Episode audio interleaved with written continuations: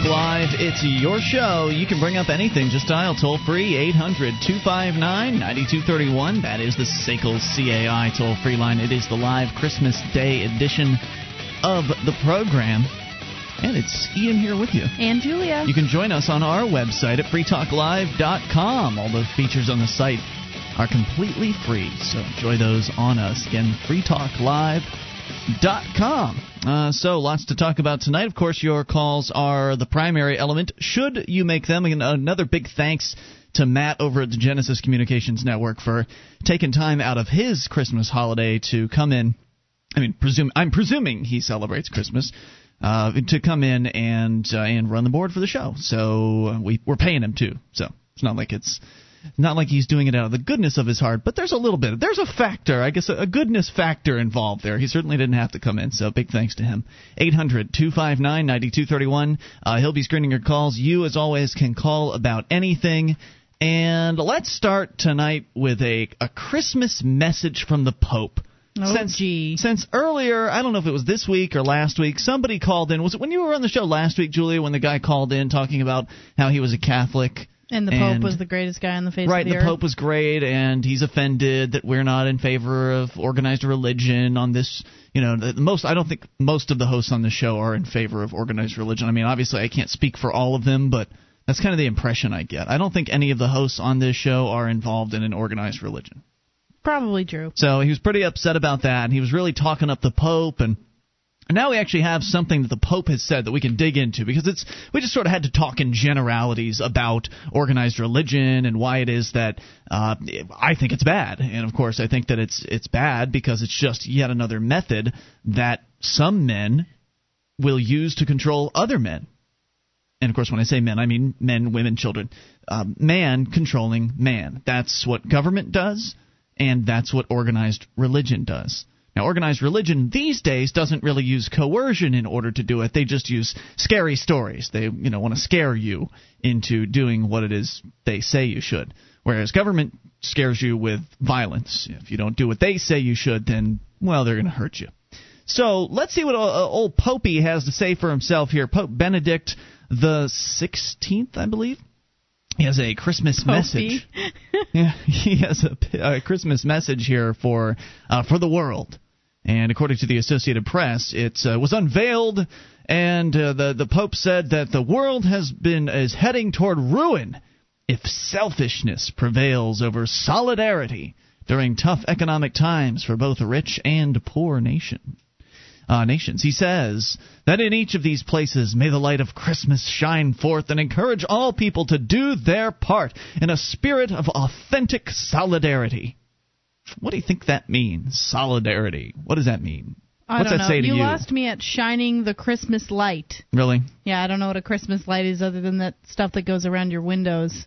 Well, let's uh, let's put that aside and talk about solidarity. What do you think that means? Authentic solidarity, as opposed to what he calls selfishness. He says if people look only to their own interests, our world will certainly fall apart.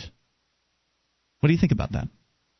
Solidarity versus selfishness. Is it a, is that the true choice?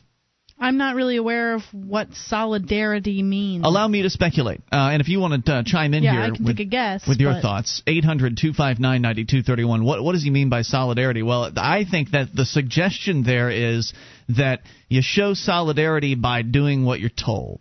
Right? That the idea is that you gather together with the rest of the collective mass and you get get with the program. Stop being so selfish and give of oneself to others with selflessness. That's the idea, right? The uh, the, the common theme found throughout society, all um, especially Western society. The idea that selfishness is bad. The idea that taking care of number one is somehow a problem, and that everybody else needs to be. Uh, number one in your life. I mean, it's this weird sort of collectivist mindset that people have been indoctrinated to have, and this is one of the reasons why I do not like the Pope because he's just uh, he's just a mouthpiece, uh, mouthpiece, in my opinion, for control. He's just a mouthpiece for uh, controlling other people and promoting essentially collectivist concepts as having some sort of level of, of goodness to them. So the idea of solidarity, for instance, the National uh, Service Program you might hear the term solidarity used with the national service program because then you're showing solidarity with your your fellow countrymen by going and working uh, slaving as a government bureaucrat. So you're showing solidarity. You're get, showing togetherness. You're not just looking out for yourself. See? Does that make sense? Yeah. 1 800 259 9231 now. The question, of course, is what's wrong with it? Well, it sounds nice on its face, right? It sounds, oh, you, you can't just look after yourself. Selfless selfishness is bad. I mean, that's what we've been told. Selfishness. I mean, the, it's the the giving season, right? You're supposed to give to people and not expect anything in return. Well, I think most people give in hopes that they'll get something in return. Sure. Or because they feel like they will get something in return and they don't want to be a jerk. Yeah, and odds are good they will get something in return. That's probably true. Uh, but this is a common message, and to me, I think selfishness is inevitable. I think selfishness is something that you can't get away from. No matter how much you proclaim your selflessness, I don't believe it. Because I think the Pope is absolutely wrong here when he says that if people look only to their own interests, our world will certainly fall apart. Well, isn't it isn't it in your interest to have good relations with others? Why would anybody Uh, I mean the whole idea that one could get along in the world without working closely with others and somehow could be so selfish that you wouldn't interact with other people and, and wouldn't want to, to please them is bewildering to me. I don't think it's possible. In the world that we have today, you have to rely on others. The division of labor, everybody is so specialized in what it is that they do, you really can't run your own farm for the most part. The average American could not go and create a self sustainable life for themselves without using the skills and the talents of the people around them. And luckily, the free marketplace, which we don't have, we have a restricted marketplace, but it still has you know it's a little more free than other places around the world the more free the marketplace the uh, the better your ability to provide for yourself and others because in order to provide for yourself you have to give others what they want i mean that's just the way things work if I want to have a successful radio show, I have to give my advertisers and my listeners and my affiliate stations what they want.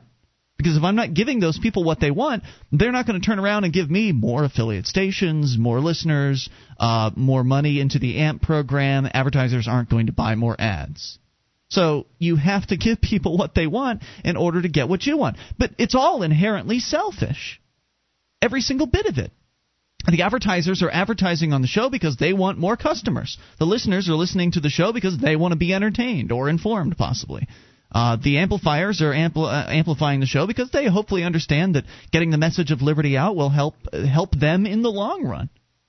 Everybody does everything from a point of selfishness.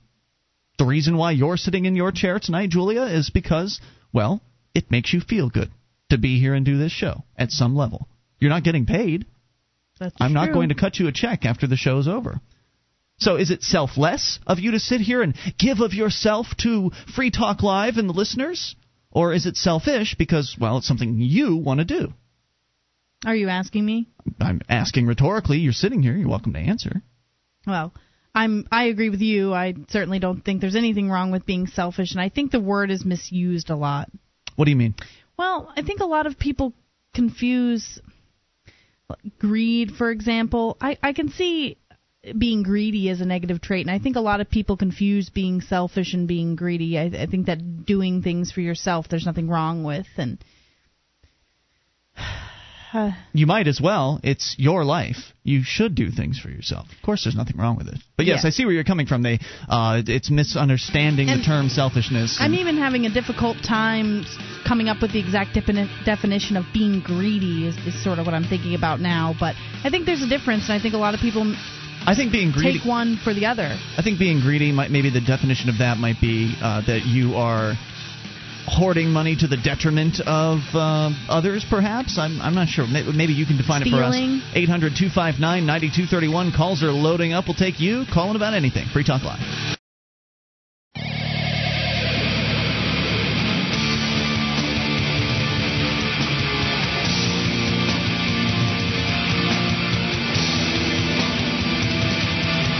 Free Talk Live. You can bring up anything. Just dial toll free 800 259 9231. That's the SACL CAI toll free line. It's the live Christmas Day edition of the program, and it's Ian here with you. And Julia. Join us online at freetalklive.com. All the features are completely free, so enjoy those on us. Again, freetalklive.com. The features include live streams. We've got a broadband version, dial up version, and webcam version of the show, all free for you. You can listen online over at listen.freetalklive.com. That's listen.freetalklive.com. And you know email's not secure, but hey, privacy's dead anyway, right? Wrong. Introducing privacyharbor.com. It's an easy to use, secure email alternative. Sign up for a free account today. That's privacyharbor.com because normal email is not secure. Privacyharbor.com.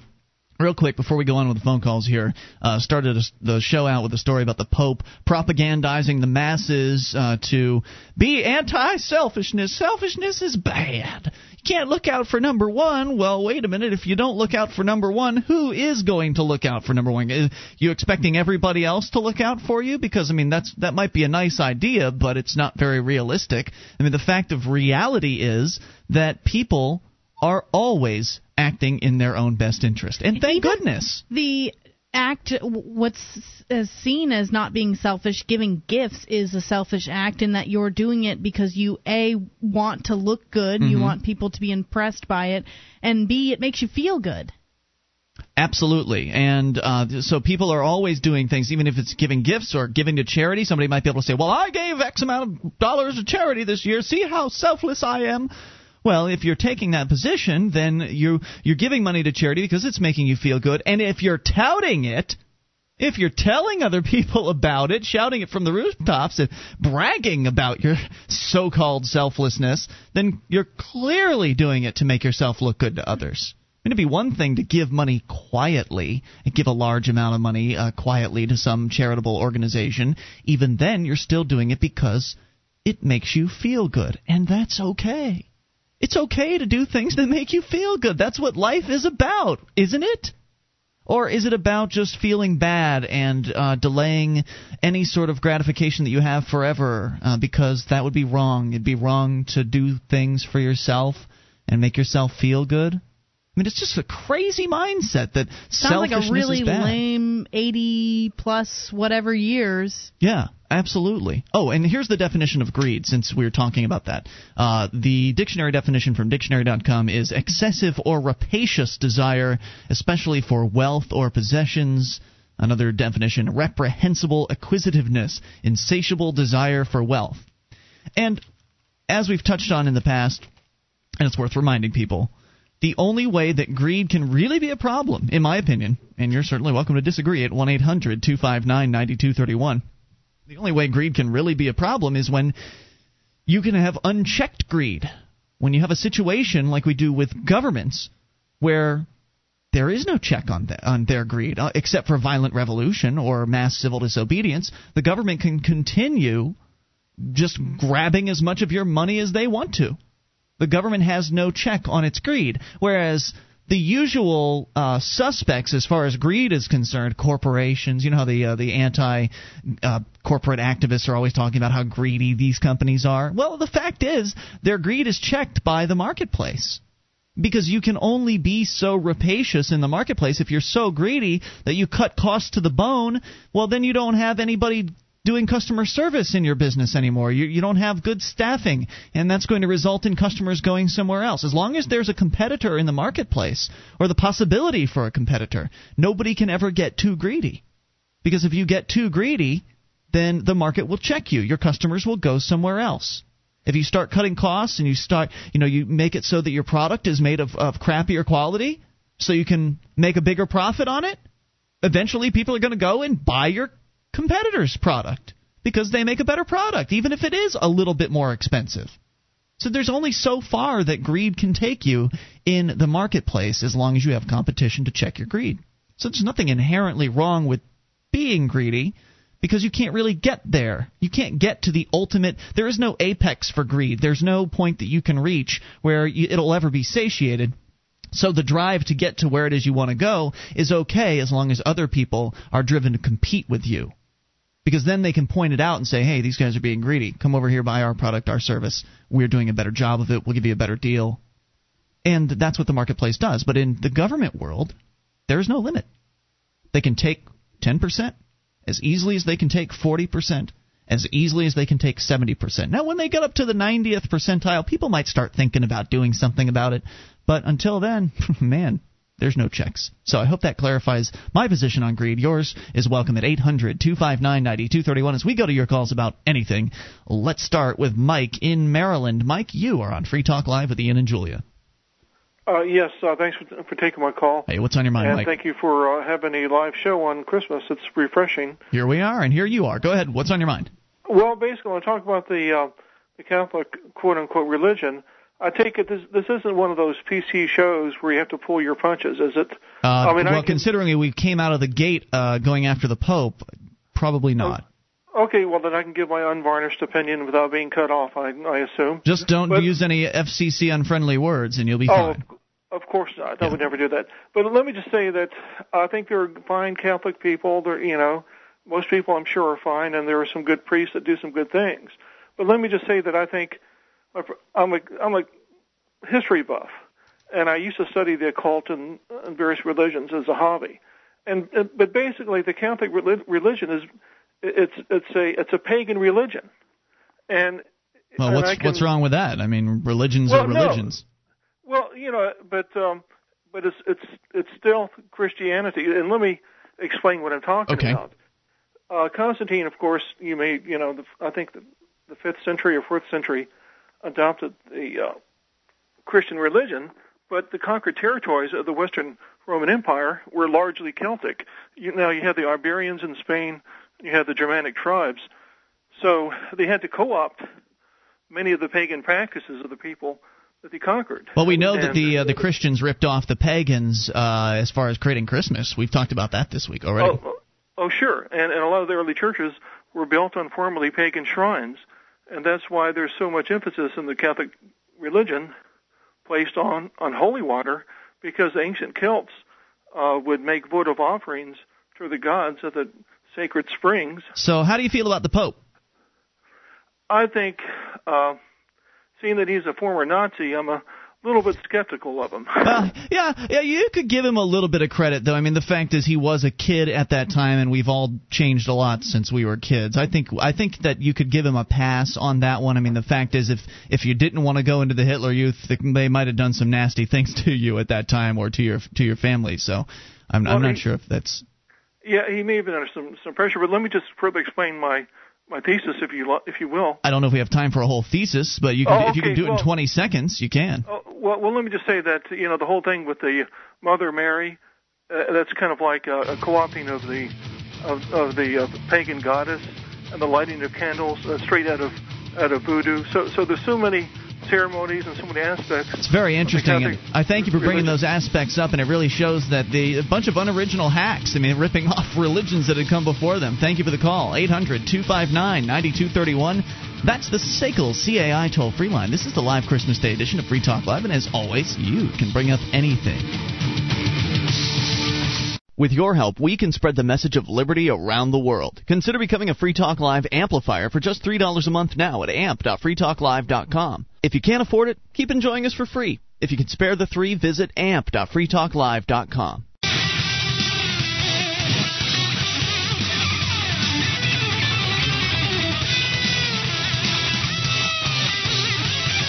This is Free Talk Live. It's the live Christmas Day edition. You can take control of the airwaves toll free 800 259 9231. That's the SACL CAI toll free line. 1 800 259 9231. You can join us online at freetalklive.com. All the features are totally free, so enjoy those on us. Those features include updates. You get signed up, and we'll let you know whenever there's something you need to know about Free Talk Live. Whatever the latest is, you'll know first. If you're on the updates list, go to updates.freetalklive.com. Get on for free. That's updates.freetalklive.com. The Institute for Humane Studies is now offering free seminars over spring break. This March, join other libertarians from across the country for an intense and interdisciplinary exploration of classical, liberal, and libertarian thought. Participation is free. IHS provides housing and meals during the conference. Apply now to attend a seminar at the University of California, Santa Cruz, March 7th through 12th, or at Emory University in Atlanta, Georgia, March 14th through 19th. Visit libertarianseminars.com for more information. Your calls are the point of the show, and believe it or not, even though it's Christmas Day, the phones are loaded up. Let's go to first to Dave in Ohio, listening to WAIS. Hello, Dave. Hi guys, I got the perfect solution. Instead of saying Happy Holidays, say Happy December 25th. Well, whatever. I, I, nobody has ever told me they've been offended by Happy Holidays, so I don't really feel as though I need to uh, need to adjust anything. But for those who are concerned, uh, I suppose that's a possibility. Because uh, I thought, or you, I might have got messed up when I said Happy, you know what, the other day holiday. You might have gotten messed up. What do you mean? Yeah, I mean, I took it. You, I thought you were offended by it. Me? Oh yeah. man, it takes a lot to offend me. Yeah. I don't know. I'm, I'm trying to think of what would.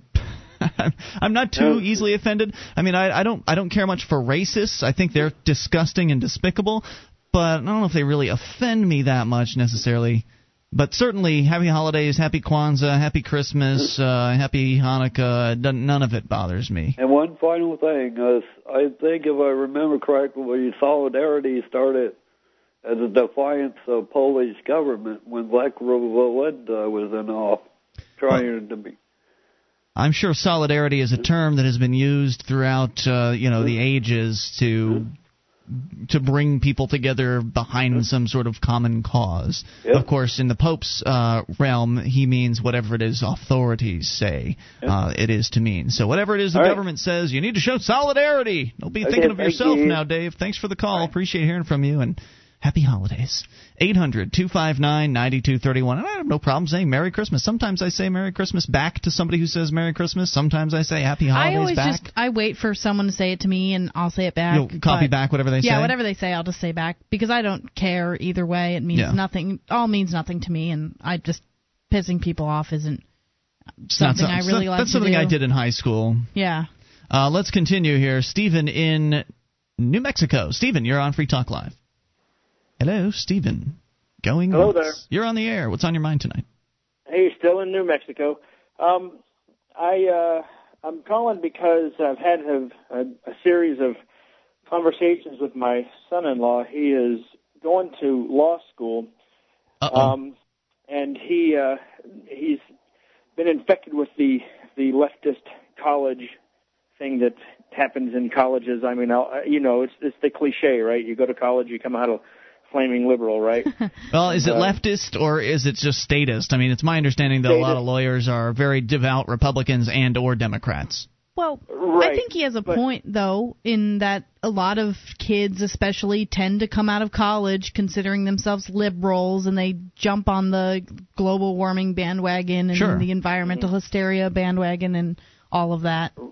Yeah, he he probably can be saved, though, uh, I, I base this on several things. First of all, he's really very smart. Not that some leftists aren't. I know some leftists are really very smart. Oh, absolutely. They uh, use their brilliance to try to control others. yeah, exactly. Um, uh, he's also uh, in his early 30s. I think he's 31.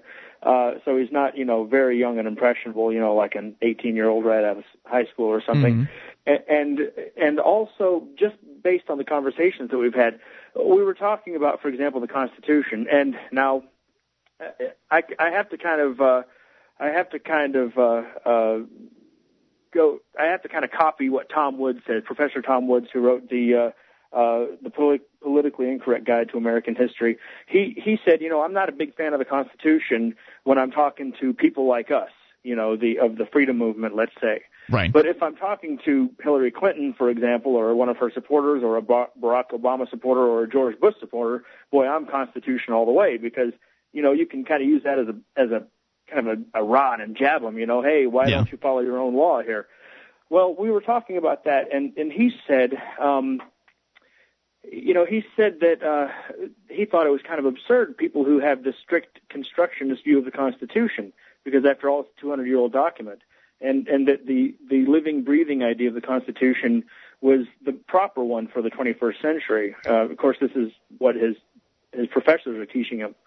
And I said, I said, well, hold on now. I said, let's think about, uh, you know, his name's Robert. I said, Robert, let's think about what the, what the founders went through, the uh, uh, the revolutionary generation, what they went through. I said what they fought against was the was the living, breathing Constitution. England had that kind of a constitution. It had a living, breathing constitution. In other words, it could be changed on a whim, you know, on a whim of Parliament or the King.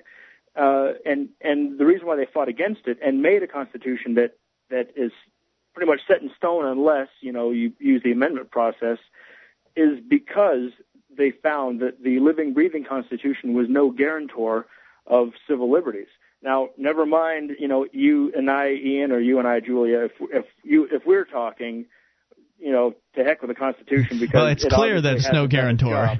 yes, right. the Constitution has it's either the Constitution has either authorized all of the tyranny or has been powerless to prevent exactly, it. Exactly, Lysander Spooner, and and yeah. I've also talked with him about Spooner too. So I'm really trying to push. And I guess what I'm calling for is to kind of get ideas, advice, maybe articles you could point to, books you could recommend to kind of help this guy along. Now, well, keep in mind, he's in law school and he's inundated with homework. So that's like, I've been kind of pushing him towards, you know, little podcasts and things like that. Well, I my favorite book to give to liberals, if you say that he is indoctrinated with the liberal mindset, is He's starting to go that way. Yeah, Healing Our World by Dr. Mary Ruwart. Okay. It's an excellent book, and I think that it it sort of takes liberty from the like wanting to help people side of things. Mm-hmm. So like like that was actually one of the first books I read about liberty, and I was pretty much already converted, so to say. But mm-hmm. it just the way it presents it is is from a people who want to help people side of things, I guess. And I used to consider myself a liberal, and really it was just that I wanted to help people. I just didn't realize that government wasn't the way to help people. Right. That's an excellent suggestion. I would certainly second that one. Uh, it's it's a good one. I mean, if you're looking at something, if I don't know if you should get bogged down in trying to convince him on the Constitution. I mean, Michael Badnarik wrote a pretty good book on the Constitution, but I mean, if he believes what he believes about that, then I think maybe healing our world might be a better approach because it just talks about solving society's problems.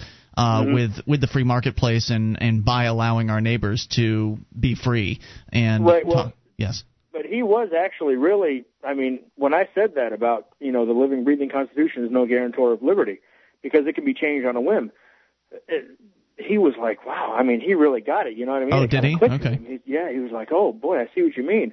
And I, I, I just kind of wonder if he's going to think on that himself, if he's going to debate. Because I, I know, man, if I was in law school, dude, I, I would be up those college professors' butts every day, man. well, yeah, you know that's nice. That, that's probably something you could get away with to an extent, but at the same time, you've also got to bow down to answer the test questions in the way they want you that's to. Right. Yeah, that's true. Yeah, that's true. So yeah. It's a tough it's a it's a tough place to be as a liberty loving person from what I have gathered. I mean, I don't know mm-hmm. too much about it, but we've had people calling the show from time to time. Uh, so go, you know, go, and if that's the direction you want to go in, uh, I read Michael Badnarik's book "It's Good to Be King." A few years uh-huh. back. Uh, he was the Libertarian Party presidential candidate for 2004, and that really digs into the Constitution and talks about uh, the original intent and what it all really means, and, and it does it in a really easy to understand way. And it's a really short book too, so you might want to check that one out as well. Thank you for the call tonight, and good luck. Let us know how it goes. 800-259-9231. But generally, uh, I mean, for any general audience, especially of the liberal persuasion, healing our world is certainly the way to go. More coming up. You can take control. This is Free Talk Live. This is Free Talk Live. It's the live Christmas Day edition of the program. When other talk show hosts just want to lounge around, we're doing a radio program which isn't really that much above lounging. So, in fact, I'd like to say I'm really glad that we're doing the show tonight. I mean, we would have done the show on whether it was internet only or live on the radio, but it's it's we were just. Can I explain what our day was like here today, sure, Julia? Sure, that's fine. Uh, we, uh, Julia's brother came over to visit from uh, from Maine, and we've been just lounging all day long. And it, I, I said earlier, like you can tell you're scraping the bottom of the internet. that you have you have run out of things to do when you find yourself uh, poking around as Julia was doing as we were just sitting watching, poking around on Wikipedia, looking at old and YouTube, looking at clips from TGIF shows from the early 1990s, like uh, what well, Family it Matters. Didn't start out as that. Like we we were on looking at other things first, I think, and it was just one of those situations where you're bored, you're looking around on the internet and clicking from link to link to link, and eventually TGIF came up, and we were looking at clips from Family Matters, Steve Urkel. Yes. Eh, so that was our day today. Now we're doing something productive. So 800 259 9231, and that is taking your phone calls about anything. And by the way, if you want to help support this show, you can do that by shopping with us at amazon.freetalklive.com. Maybe you got a check from grandma and grandpa or mom and dad or something like that, and you want to blow it tomorrow? Well, do it at amazon.freetalklive.com and get the stuff you've been waiting to to, uh, to purchase in 41 categories as well as used items, new or used, will get a cut if you enter through amazon.freetalklive.com. We go to your phone calls. Mike in Wisconsin, you are on Free Talk Live. Yeah, I just uh, had an article I wanted to discuss where government is not only able to um, intrude on a pretty brilliant entrepreneur um, but I, I was reading this article, and it, it's actually really brilliant. And I, I came across it about two hours ago, and um, was like, I have to call in tonight since I knew you guys were doing a show. All right, what is so, it? If you'll indulge me. Yeah. Um, inquiry into U.S. plastic surgeon who quote used fat from clients to run car. Hmm. This is a Beverly Hills cosmetic surgeon who would take the liposuction fat from his patients and would convert it into fuel for his um, biodiesel vehicle. Wow. And, but now they're um, looking. They're investigating him now. And now they're. It's California. The, the article says California's public health department has opened an inquiry into claims made by dollar, Dr. Alan Bittner that he had turned fat removed from his patients into biodiesel. Dr. Bittner writes on his website, the vast majority of my patients request that I use their fat for fuel, and I have more fat than I can use. And so not only does he have their consent, it's not like he's just taking the fat from Yeah. the patients. He has their consent, which is you know required for basically any medical procedure. Right. Um, but now you have uh, not, not only do the, the patients come out a little thinner like they initially desired, Mhm. but as the doctor says, well, they also get to you know save the planet as well. so and So he- everybody's happy. Every, it's a everybody- win-win for everybody's happy. everybody. Yeah, the, the, I mean, the, the guy lives in L.A., so I'm sure you know I, he probably either has to commute and ride into work. Right. Uh, so he gets free gas. The patients who probably have, especially in this economy, if they have money to spare on liposuctions, uh, you know, they're happy. And uh, basically, everybody walks out happy. And now that he's being investigated, and his clinic's been shut down because Whoa. Can, can I guess why? Is it because uh, some he's violating some kind of disposal law? Like you're only supposed to do X, Y, and Z with biological waste? That kind that's probably what it is if, if they're bringing the public health department into it. Mm-hmm. Um, but it also says here in the article that it is illegal in the U.S. to use human medical waste to power vehicles, which Are also you does, kidding me?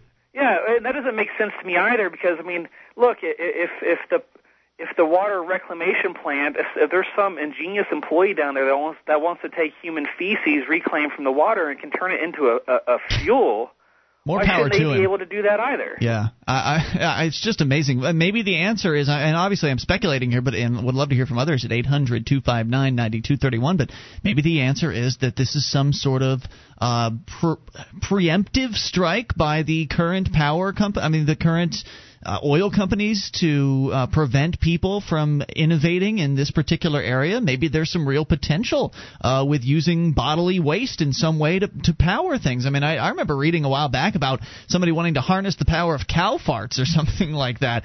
And uh, so maybe there's something to this, and the oil companies are trying to suppress it. Obviously, that's kind of a paranoid suggestion, but mm, some would believe it.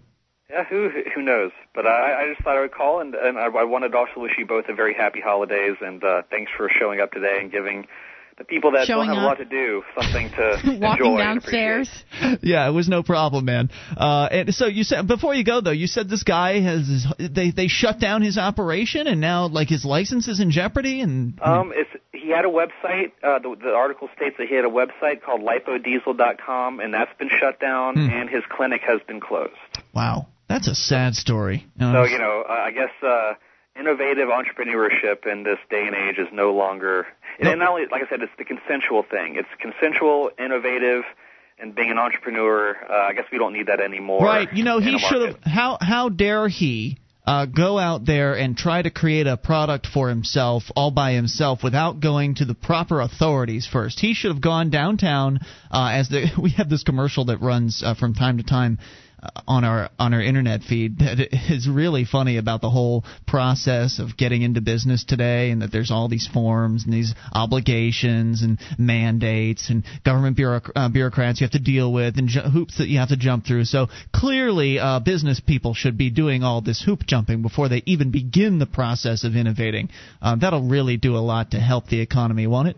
Just prostrate yourself. That's that's what you have to do now. Is just prostrate yourself and, and lick boots, and you'll be the the best businessman out there in the free market. Thank you for the call tonight. Appreciate hearing from you, and I'm glad you brought the story up. 800 259 9231. That is the SACL CAI toll free line. So, I mean, I think that plastic surgery is kind of silly in general, but people want to do it. That's their business. It's their body. They should be able to suck out whatever they want and put in whatever they want and rearrange whatever they want how they want. And if uh, if they're paying for it voluntarily and he's doing it for them, who cares what he does with the leftovers? I don't care what he he can put them in jars and set them on his shelf if he wants to. I mean, whatever, man.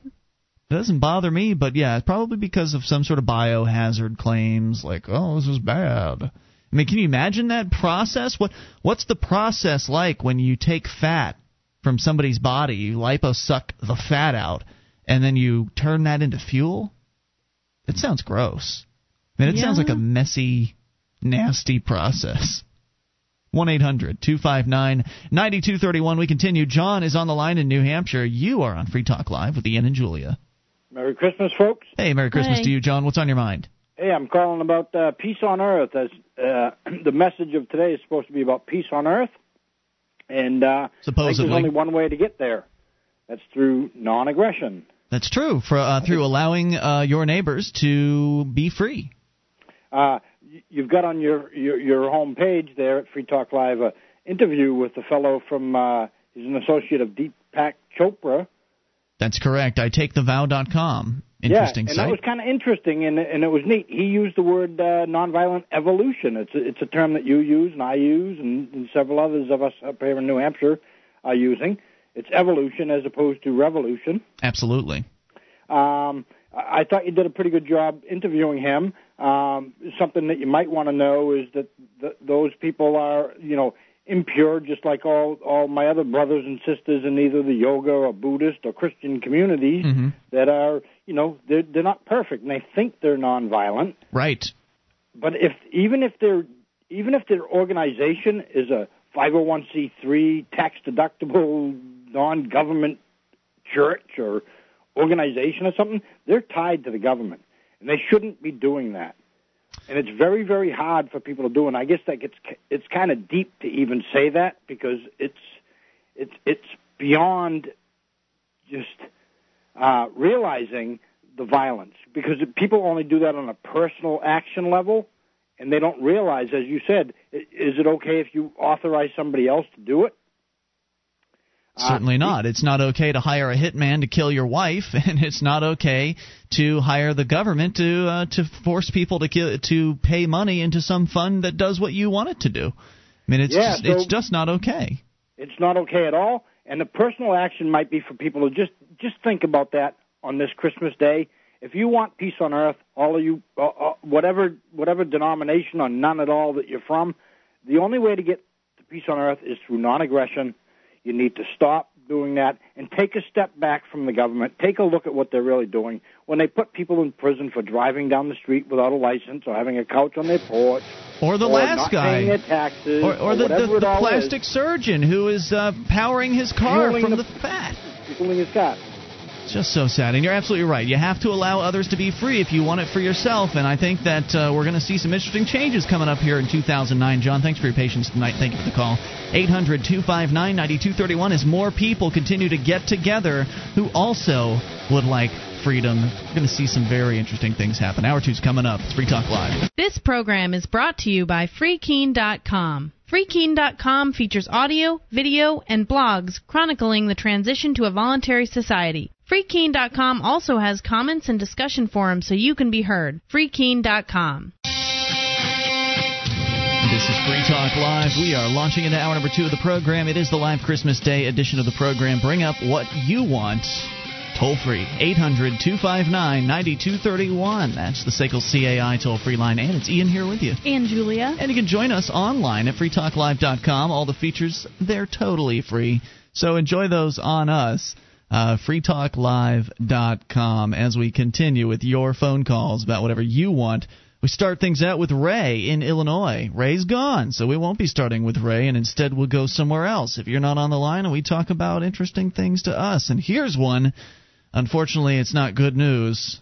It's about the MySpace case, or actually specifically about one of the laws that resulted from the MySpace case. You don't know what I'm talking about. I'm referring to the 13 year old girl that hung herself. Do you remember this story, Julia? Uh, barely, yes. She was on MySpace, as so many young people are, and a 16 year old handsome hunk started chatting her up, and he was really showing an interest in her. You know, he's 16, older boy, and she was kind of falling for him.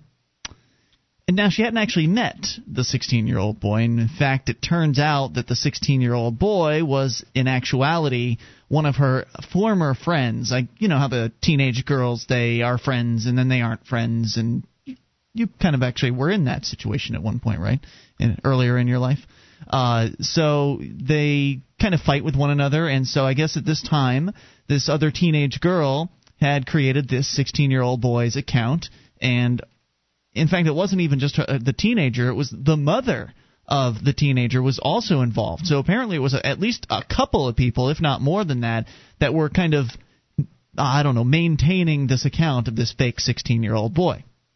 So what they ended up doing was the 16 uh, year old boy who didn't exist ended up sending a nasty message, at least one, perhaps more nasty messages to the 13 year old girl. So effectively, he made uh, they made her believe that this guy was interested in her, and then they essentially told her to go to hell. I mean, they were really That's nasty nice. to her, and and being a uh, apparently a teenage girl who was already suffering allegedly from depression, already already having problems with self-esteem, as you might imagine that happens with a lot of teenage girls, that allegedly pushed her over the edge, and I think she hung herself.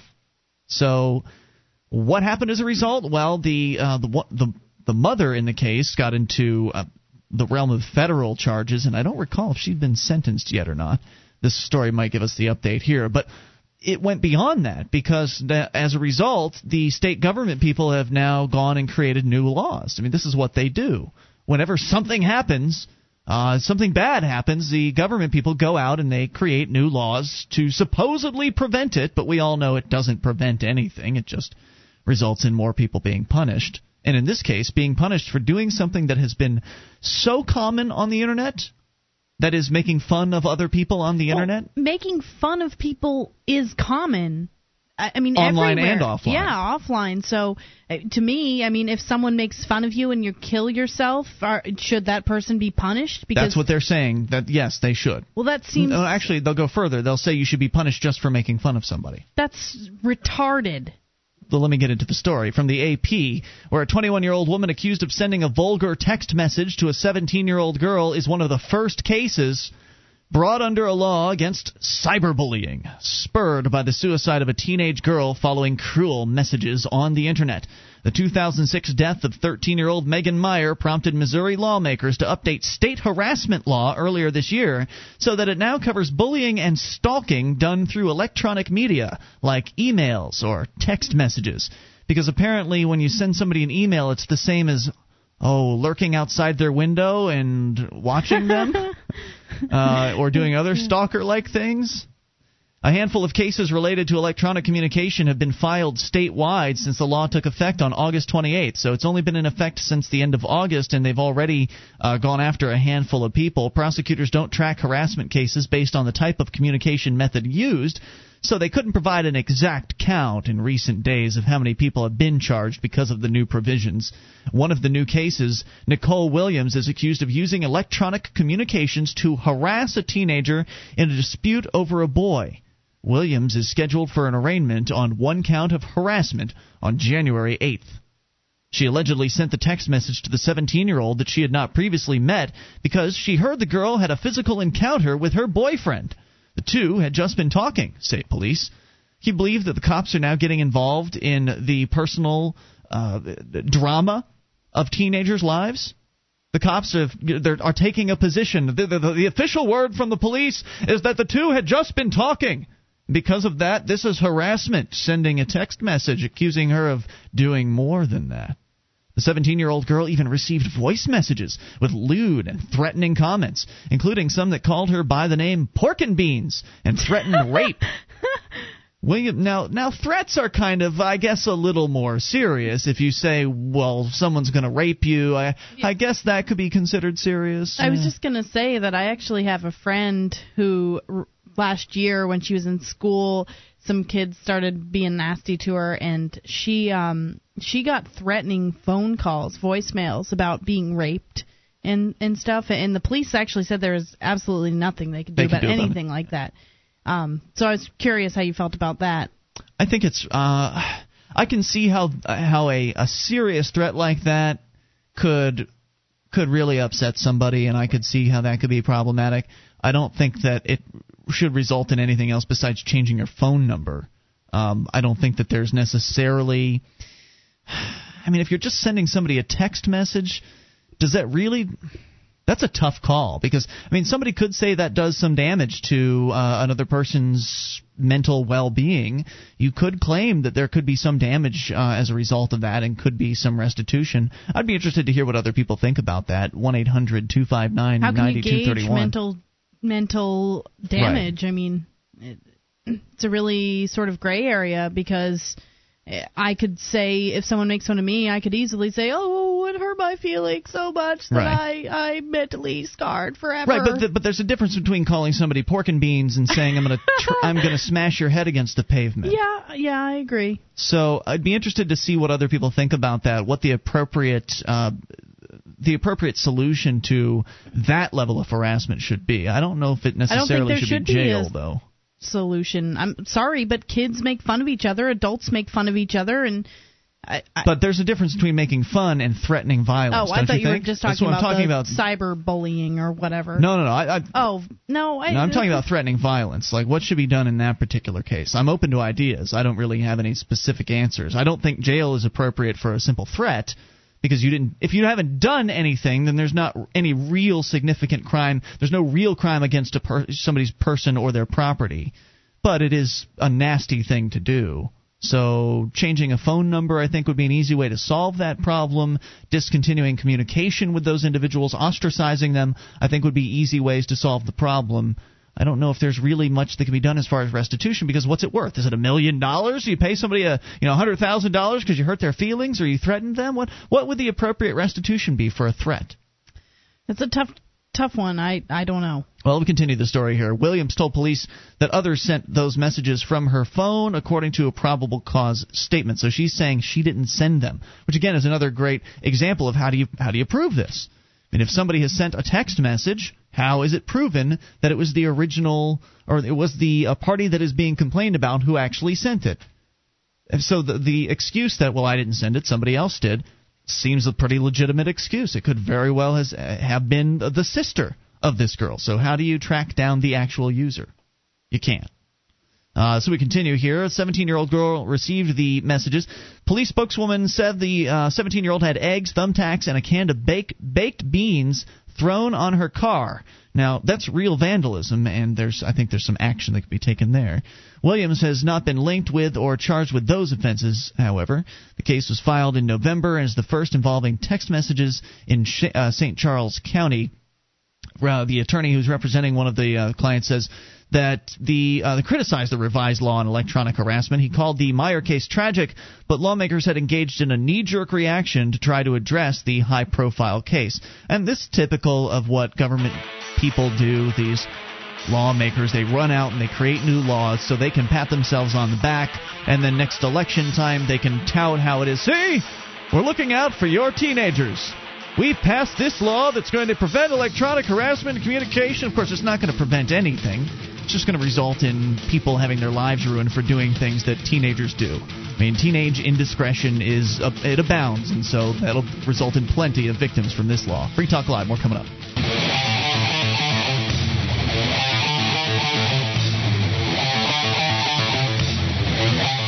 This is Free Talk Live. It is your show. You can bring up what you want. Just dial toll free 800 259 9231. That's the SACL CAI toll free line, and it's Ian here with you. And Julia? Join us on our website at freetalklive.com. All the features are free, so enjoy those including the bulletin board system. You can go to bbs.freetalklive.com, read all kinds of posts, serious issues to fun stuff, all for free at bbs.freetalklive.com. And it's really kind of an it's uh, it's kind of an adult place. Uh, in fact, the most popular thread on the forum right now is the excellent breasts thread. So there's a lot of talking in that thread. There's really not, Yeah. and and there's a, sort of a lack, I feel, of excellent breasts. There are a lot of breasts on the thread, uh, but whether or not they're excellent is obviously up to the viewer. And of course, since it's a uh, it's a BBS thread, anybody can post what they consider excellent breasts. So obviously, you're going to find a large variety of uh, breasts there. So all that aside, though, the fact is it's an incredibly popular thread. So popular, in fact, and I was bewildered when uh, this was brought to my attention, and amazed and pleased all at the same time. But apparently, the excellent breast thread over the Free Talk Live BBS has become so popular that it is actually the number two search. Uh, if you search for excellent breasts on Google right now, it's the number two result. If you put quotes around excellent breasts, then it's the number one result. But if you just do excellent and then breasts, number two result on the entire internet is the Free Talk Live bulletin board system. So the participants there had requested uh, that we create a subdomain for them, and so I decided to do that since they asked so nicely. So now, if you want to go directly to the excellent breast thread, you can go to boobs.freetalklive.com. They asked for it, so Merry Christmas. 800 259 9231. Uh, We're talking about the new law, apparently, in Missouri, which the uh, prosecutors have now begun using uh, in regards to vulgar text messages. This cyberbullying law came about as a result of the trial of Lori Drew from Missouri. Uh, she was convicted in Los Angeles on misdemeanor federal charges of accessing computers without authorization last month. Prosecutors say that they created a fictitious, uh, fictitious teenage boy on MySpace, sent flirtatious messages from him to their neighbor Megan Meier, who was 13. The boy then dumped Megan in 2006, telling her the world would be a better place without you. Megan hanged herself, and Drew has not yet been sentenced. The trial in California came after a Missouri prosecutors said they couldn't find state statutes that allowed them to file charges, and they felt like they had to do something because this girl was already she was already messed up in the head. Right. Th- that's what my problem with this is. While I think this is a sad story, obviously I'm not thrilled that some teenager somewhere killed herself. Mhm. But obviously this chick had mental issues beforehand that Yeah. probably should have been taken care of beforehand. I mean, She was unstable. yeah, you don't just kill yourself because somebody tells you that they don't like you. You certainly shouldn't. Uh, but she did, and so you should instead find people who do like you. So really, kind of, it's it's almost insulting what these government people do. They try to act like they can actually do something to solve the problem. That way, they can uh, can tout it at their next election. It's really all this is going to do is just get them elect reelected, so they can say, "See, we're protecting children." Uh, one of the lawyers said Missouri's revised harassment measures are bad law. He says it's probably one of the worst written laws I've seen in my career. He says kids used to say things face to face or pass notes in school commenting on someone's looks or weight. The new law criminalizes behavior that otherwise wouldn't be illegal except for the medium. He says it's not criminal. It might be mean spirited, but it's not criminal. According to the St. Charles County prosecutor, he noted the allegations haven't been proven yet. We're talking about another case now, the case involving a 21 year old uh, woman who sent some nasty text messages to a 17 year old girl, or allegedly did, all over a boy. Oh my gosh, we've got to fight. Uh, because, uh, the, according to the prosecutor, he says the law should make it easier to go after people who are going after people in unusual ways. He said harassment over the telephone has been a crime for years. This changes the law to broaden it to cover new technology. Banas says he's still not sure the current harassment law as it relates to electronic communication would have allowed for the prosecution of Drew. had it been in effect at the time of Megan's death. He says it would have been difficult to prove the case because of a lack of corroborating evidence. The communications weren't sent by Ms. Drew, for one thing, and Drew wasn't charged with harassment in the California case. So apparently, 45 states have now updated their laws to address harassment through electronic communications or have crafted new laws to respond to the concerns of so called cyberbullying or cyber stalking. One of the sponsors in Missouri said the law hasn't been fully tested, but he believes it is making people more aware of what they say online because you don't have the freedom of speech online, apparently. You can't say mean things to people anymore. Now, the woman in this case, I believe, crossed a line by threatening rape. I think that's pretty mean in that particular case. I don't know what the appropriate and when somebody threatens be. rape, at least you have a real cause for concern. When someone Yeah. says you're ugly, it's totally different situation. Right, and does it only matter if the person goes and kills themselves? Is it only uh, going to be an issue then? I mean, everyone anywhere has been made fun of at some point in their life, Sure, and while it doesn't feel good, it's okay. Right, can I now begin to take cases to the government people when somebody sends me a mean email about Free Talk Live? I don't like you, Ian. I like Mark better. Oh, God, that hurts my feelings. Let me call the prosecutor. Is there going to be a new snitch line now where we can snitch out uh, the people that we don't like because they said something mean to us at work or se- sent a nasty email? I mean, this is this is crazy. This and Well, it's the and very it's- beginning too. You know it's going to get worse from here. It, it's just making everybody a bunch of weenies too. I mean, I'm sorry, but it's how you get tough skin. I agree with you. Although I would still like to hear what other people have to say about the issue of threats. I mean, the the issue of actually threatening violence against another person. What do you think the appropriate response should be in that particular case? I mean, Julia, you and I, we don't really have any ideas on this. I'll have to think about it. All right. 1 800 259 9231. In the meantime, we talk to Ray in Illinois, who is back. Ray, Thank you. My phone dumped me out. here you are, Ray. What's on your mind tonight? I'm. I was listening to, to Democracy Now, and they brought up who killed the electric car. Have you seen that video? It's all over YouTube. Uh, we've had people call about it before. It's essentially, from what I understand, kind of the uh, the paranoid uh, concept that there are these car companies, these oil companies out there suppressing, actively suppressing those who come up with competitive technologies in the marketplace, uh, either threatening them or stealing their technology from them, etc. Yes, I have seen the video. There's. I just saw what was it?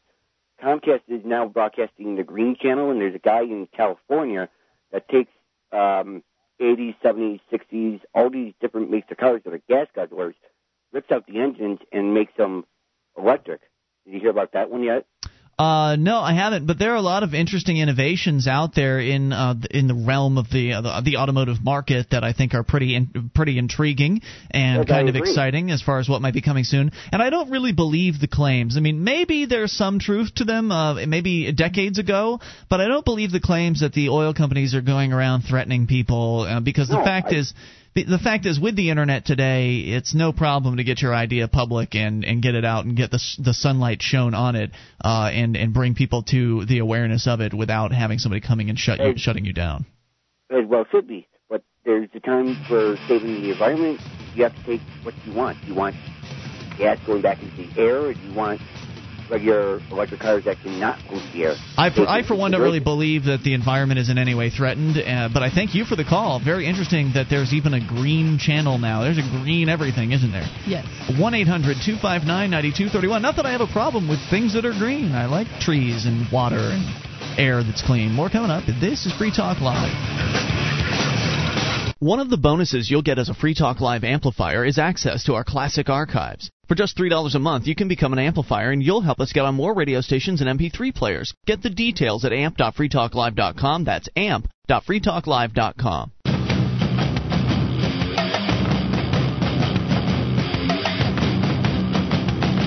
This is Free Talk Live. It is the live Christmas Day edition of the program. You can bring up anything. Just dial toll free 1 800 259 9231. That is the SACL CAI toll free line, and it's Ian here with you. And Julia? And you can join us online at freetalklive.com. All the features are free, so enjoy those on us. And those features, by the way, include the wiki with over 1,800 pages created by listeners just like you. Just head over to wiki.freetalklive.com and get interactive. You can edit virtually anything you see. It's like the listener editable version of our website. Head over to wiki.freetalklive.com. Do you have a company that needs to try something new in the area of collections? SACL CAI does collections, early out billing, and they purchase charged off receivables. SACL's employees are trained in resolving issues for your customers and treating them with respect. They know that not only do you want to collect your money, but you want to keep those clients too. SACL CAI, check out their banner at freetalklive.com. Do business with businesses that support FTL. 800 259 9231. Uh, continuing with your calls if you make them. Otherwise, we go to other interesting stories like this one an update from Atlanta. As you may recall, it was back in November of 2006 when we told you about the story of Ms. Kathryn Johnston. She was 92 at the time, and you might remember Kathryn Johnston was murdered by the police in Atlanta in a drug raid gone bad. In so these these things happen so so often uh, across the country, and most of the victims go completely unsung. In Ms. Johnston's case, she got mentioned a little more often than the average drug raid victim because, well, she died, and on top of that, there were no drugs in the, the house, and on top of that, she happened to be 92 years old. So it was really an unusual case because there's just there are just so many of these. Um, luckily, in in a lot of them, people don't end up dying. They just have their front door busted in, their house torn apart, and their lives shooken up. And of course, the cops usually barely even apologize for for their terrible actions. In this case, the case went really bad. I mean, the entire thing was just corrupt from top to bottom. And so, what happened as a result of it is there was apparently a review board that was created because this is something that people try to do when uh, police abuse comes to light when people come to the understanding that the police are not there to protect and serve you but are instead there to simply serve themselves with whatever it is they want to when people come to the understanding that the government police are inherently corrupt i know there are some good guys out there but I don't know if they're a majority. I'm not really sure about that. I don't believe they are at I all. don't, I don't believe they are. But this is what StopTheDrugWar.org has to say on the story. Faced with public outrage and revulsion in the wake of the November 2006 killing of Kathryn Johnston, 92, in a drug raid that turned out to have no basis, Atlanta city officials created a citizen review board to try to rein in law enforcement abuses. But now, just as the review board is getting up and running, the Atlanta Police Department and the city's law department are seeking to significantly weaken its ability to investigate police misconduct. On Tuesday, the Atlanta PD and the Law Department introduced legislation to amend city law regarding how the board investigates complaints about police. City law establishing the board gives it full access to police reports and documents. But now, police are asking that the law be amended to allow them to turn over only documents and other information that are of public record. Public records documents are typically minimal while a police investigation is ongoing. If the move is approved, it would allow police to withhold most information from the Civilian Review Board until any internal police investigations have been completed.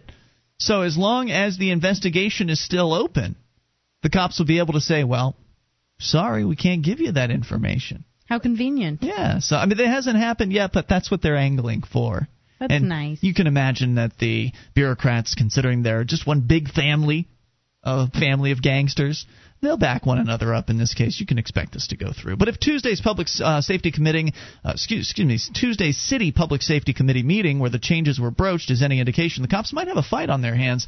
While APD Major Lane Hagen, who heads internal affairs and led the effort to weaken the board, was present. He didn't speak during the meeting, and the opposition to the changes was not so reticent. Uh, a few people denounced the proposed changes, one of them saying that in effect it would defang the Citizen Review Board and make it nothing more than a paper tiger. She described the process or the proposed changes as ridiculous and insulting. If the amendment passes, uh, was said, he said, excuse me, the board would be like sports events referees trying to do their job wearing blindfolds. While Major Hagan didn't address the meeting, he told the uh, local newspaper that he feared for the Civilian Review Board. He feared the Civilian Review Board didn't have the experience or the resources to conduct investigations. He worried that the review board would rush to judgment without all the facts, he said.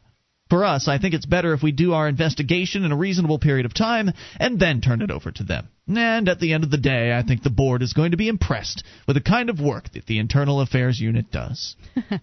While the four city council members present at the com- uh, committee meeting didn't offer opinions on the proposal, after all, you don't want to in- you don't want to uh, possibly offend anybody, city councilors. One of them said he had heard frustrated board members were considering resigning. He urged them not to. Just tell them to please stay in place. I want them to have faith in the process. So it will be up to the city council to see if the process deserves the faith.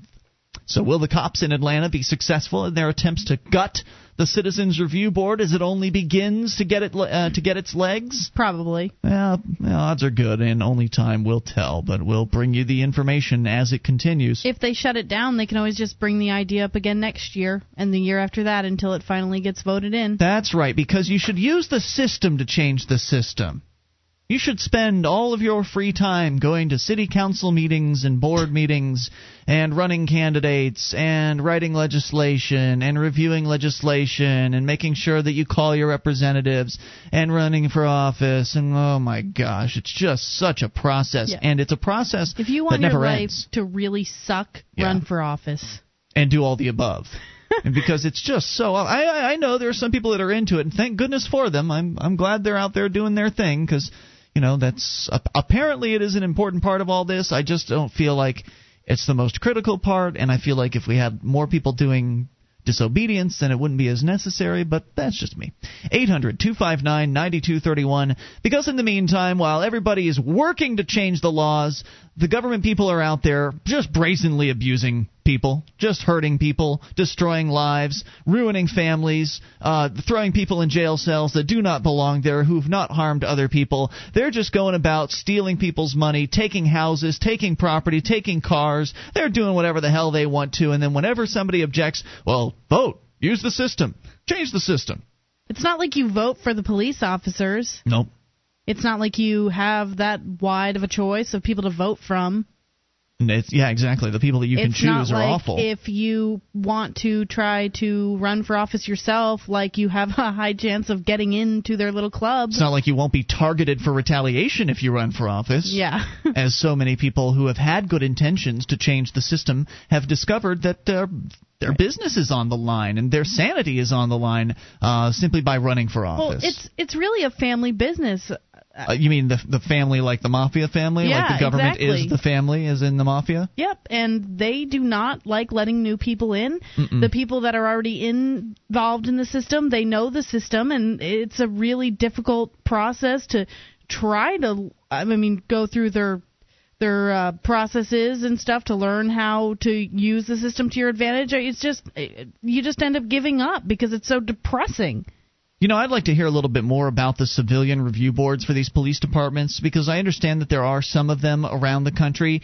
Does it actually have an effect? Does a having a review board of again interested Well, how are they chosen? That's a good question. That's kind of what I was wondering. How hard would it be for the police to essentially infiltrate the review board?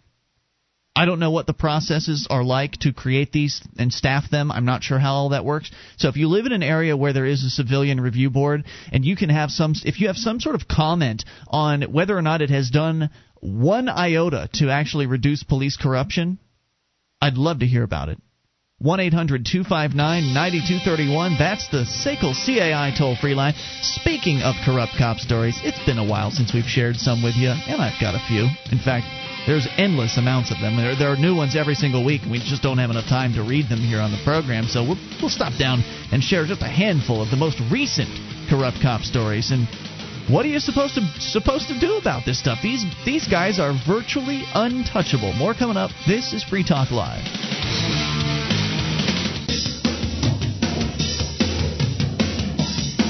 This is Free Talk Live, you bring up what you want. Just dial toll free this live Christmas Day edition, 800 259 9231, the SACL CAI toll free line. That's 1 800 259 9231. It is Ian here with you. And Julia. And you can join us on our website at freetalklive.com. All the features are free, so enjoy those on us.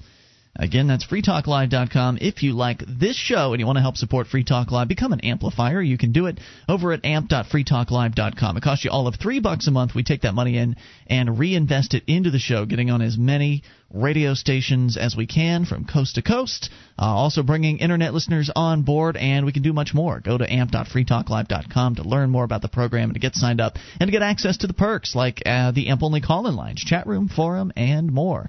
And the chat room, by the way, pretty busy tonight here on this Christmas day. So uh, my theory is correct. There are still people that want to listen to live radio content on Christmas and other holidays, and that's why we are here for you. The number is also available for you to take control at 800 259 9231 as we go to your phone calls. Corrupt Cop Stories coming up. First, it's Keith in India, uh, rather in Indiana. Keith, hello. You're yes, on the hello. Air. How are you tonight? Hey, what's on your mind? Oh, a lot. But I liked what you said. I mean, all the writing to your congressman for seven decades since the communist takeover under Rosenfeld hasn't worked. Running nope. for public office doesn't work. It didn't work with the the bailout. I mean, you want to talk about a perfect example. The I think probably the most recent perfect example of how how obvious that this is not anything that has anything to do with representation. Uh, they were the Congress people were were were saying during the bailout debate that they were getting messages 100 to 1 against the bailout. And what they do? They passed the bailout. So the yeah, whole they, idea is ludicrous. They well, they, claimed it was a crisis and that we need an economic That's right. What crisis. do you know? We're going to do what's right, and you people don't know anything. Not to mention they threatened them with full-blown martial law if they didn't. But they're on the take, and they're all blackmailed and bribed, and or bribed. The United States, the corporation, went into bankruptcy slash receivership in 1933. They pledged your property and your bodies to the debt. Now I got a, a website for you. It's called IamTheWitness.com. What's that? It's uh, talking all about Zionism. What? Well, now, okay, I've heard about. Uh, what, what does that mean? Is what is Zionism? I, every time I hear about it, I always have to ask about it because I just don't understand it. Some sort of is this some sort of anti-Jewish thing? It's Talmudic. Have you ever studied the Talmud? Get the Talmud unmasked. That's a pantheistic religion. They are running the world. Well, wait, what's wrong with pantheism? What's wrong with pantheism? Well, if you want hell, then there's nothing wrong with it. But if, if I want that, hell, well, I'm afraid I'm going to have to disagree with you here, sir, because I consider myself a pantheist. So, what's the problem with pantheism? Well, there's only one true God according to the Bible. But well, that's, that's you know that's that's your you know, favorite you, book, you and that's fine. Your gods, you could have your gods on my God, but if you go to IamTheWitness.com, they're reporting the Baltic Dry Index. They're down from 11,000 ships to just 700. There's going to be no goods. There's going to be no food by February. Oh, that seems a little extreme. I find that hard well, to believe. Well, watch it happen. All right. Will you call us back in February and uh, March and uh, check in with us and let us know what you think's going on then? Will do. I hope you find Christ. You oh, good luck, buddy. Thanks. Eight hundred two five nine ninety two thirty one. You know, so it's Christians almost, are so nasty insulting. like that. Yeah, it's insulting. What do Your you mean? life will suck unless you find Jesus. Well, I had Jesus a long time ago, and he didn't really do anything for me, so I got away from that. Right, and I can tell you that uh, if you want to have if you want to have that attitude with people, yeah. like, Good well, you better con- find Christ, or you're going to burn in hell. Yeah. Then uh, you know. Good luck converting people. Yeah, I really want to hang out with people like you, there, Keith. I really want to hang out with people like you. Sorry. Now, I'd like to point out there are some really great Christians out there. Uh, Varrin Swearingen, he's the president of the Free State Project, very devoted Christian, but one of the the Christians who is friendly yeah. and uh, and is a pleasant person to be around and doesn't hate other people because of their belief system and respects your belief system, whatever it is. You, just don't talk about that stuff with. Uh, he doesn't talk. He doesn't. When you're around Varrin, he doesn't try to convert you. He doesn't preach the Bible. He doesn't tell you that you're going to hell. He doesn't do any of that stuff. I'm sure if you asked him about his religion, he'd be happy to tell you about it. But he's not somebody that is uh, of the shoving it down the, your throat variety, as perhaps that last caller is. Uh, he doesn't have problems with other people believing what they want to believe.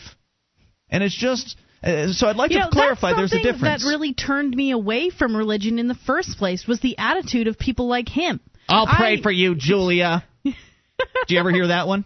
I'll pray for you.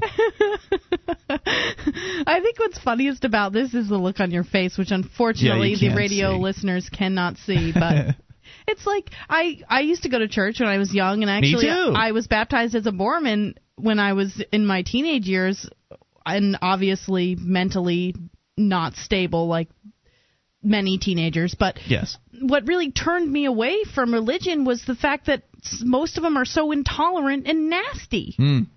I mean, you asking What questions, things like that. It's just not encouraged, and I just don't. I don't want to surround myself with people. I don't want to belong to any sort of organization where people treat me like that. Yeah, if you ask questions in a lot of religions, you're a troublemaker. If you ask questions of the the official doctrine or show some level of disbelief in it, you're a problem. They don't want you to be asking questions because, well, fact is they don't have good answers. No, all of their answers revolve, and this guy said it too. How cliche. Well, the Bible says so. Okay. Right, that's a book, just like any other book. I've got lots of books on the bookshelf, Yeah. and they say all kinds of different things. Right. The the reason why this one is so well widely believed is because, well, mom and dad believed in it, and so on and so forth, and it just gets passed on down, and uh, people, for whatever reason, believe that their particular book of fiction is somehow more legitimate than all of the other and then it, fiction it out should be yours too, which is what bothers me. right, Look, or if else you, you'll have hell. Right, if you believe what you read in this book and that's proof enough for you, fine. But you can't just tell me that because it's written in a book that that somehow makes it it fact. I'm sorry, but that's just a logical fallacy. It's people like Keith, people like Keith who make Christians look bad. Yeah. It's people like Keith, which is why whenever I say Christian on this show, I'm thinking of people like Keith, and I, I, I- have to always correct myself because I have to remember there are people like Gene, the Christian anarchist, and Varrin Swearingen, and, and Russell Kanning, and these other Christians that are that are closer in my life that I actually uh, appreciate and I, I enjoy spending time with. I've never met Gene, but Russell and, and Varrin are great guys. Uh, so I mean, I enjoy being around those folks. So I have to remember, well, they're Christians too, but they're not the same kind of Christians. There's the Pharisee Christians, as Mark calls them, or the or the Pharisees, as Mark calls them, and then there's the uh, just the the regular good Christians. But unfortunately, when the Pharisees call themselves Christians, it makes you look bad. Sort of like how when the Libertarian Party calls themselves Libertarian, it makes you look bad if you you call yourself a Libertarian. So I'm sorry to those good Christians out there listening that that aren't like Keith, but it's the it's the loudmouths like Keith that uh, that do real damage to your religion and, and how people feel about it. That's that's a reality. Pantheism, oh, pantheism is hell. Well, the idea of pantheism is a simple one. The idea is that the universe in, and all that is, if you want to call it God, you can call that God. It, it rejects the idea of a monotheistic being that has some sort of uh, approval ability over how you live your life.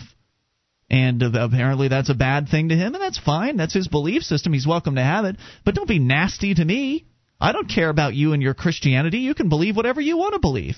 Just don't try to control my belief system. Don't try to tell me what I can and can't do. And unfortunately, people like Keith and his other uh, his other brethren in the the realm of these uh, Christians that are just not like real Christians. They uh, they're just nasty. Those people want to tell other people how to live their lives, and it's disgusting. 1 800 259 9231. That is the SACL CAI toll free line. Have you, uh, I mean, if you want to comment on this Keith character as far as your thoughts and how people like him may have turned you off to that particular religion, I think, I think Keith and the people like him do irreparable amounts of damage to the Christian religion. Like, if Christians actually held to their tenets, of uh, of of uh, allowing others and and being there for them when they when they want to come on board instead of being so pushy, I think they'd be a lot more appreciated. I think they'd have a lot more fans. Like, wow, look at the Christian church out there doing some good stuff. They're they're helping people uh, get fed and you know doing charitable things, and that's great. I think there are plenty of Christian organizations out there that do help people get fed. The Salvation Army is the Definitely. biggest one that I can think of, and I don't really know that much about what they do, but they well, they I- preach to the people that they give help to, but that's okay. That's the price you pay for getting help from the Salvation Army. Right. I, I do see them standing out in the snow in 10 degree weather Yeah. ringing bells. So, I mean, I, I guess they're doing good for people, and that's fine. When you walk by them, they don't say anything to you. They don't, say the Salvation Army guy does not say if you don't give you're going to hell. He doesn't remind you every time you pass by him that a fiery brimstone uh, fate awaits you if you don't help out their organization. But yet people like Keith are, no, are they have no problem just dropping it right into casual conversation. Well, I hope you find Christ or you'll burn. Right.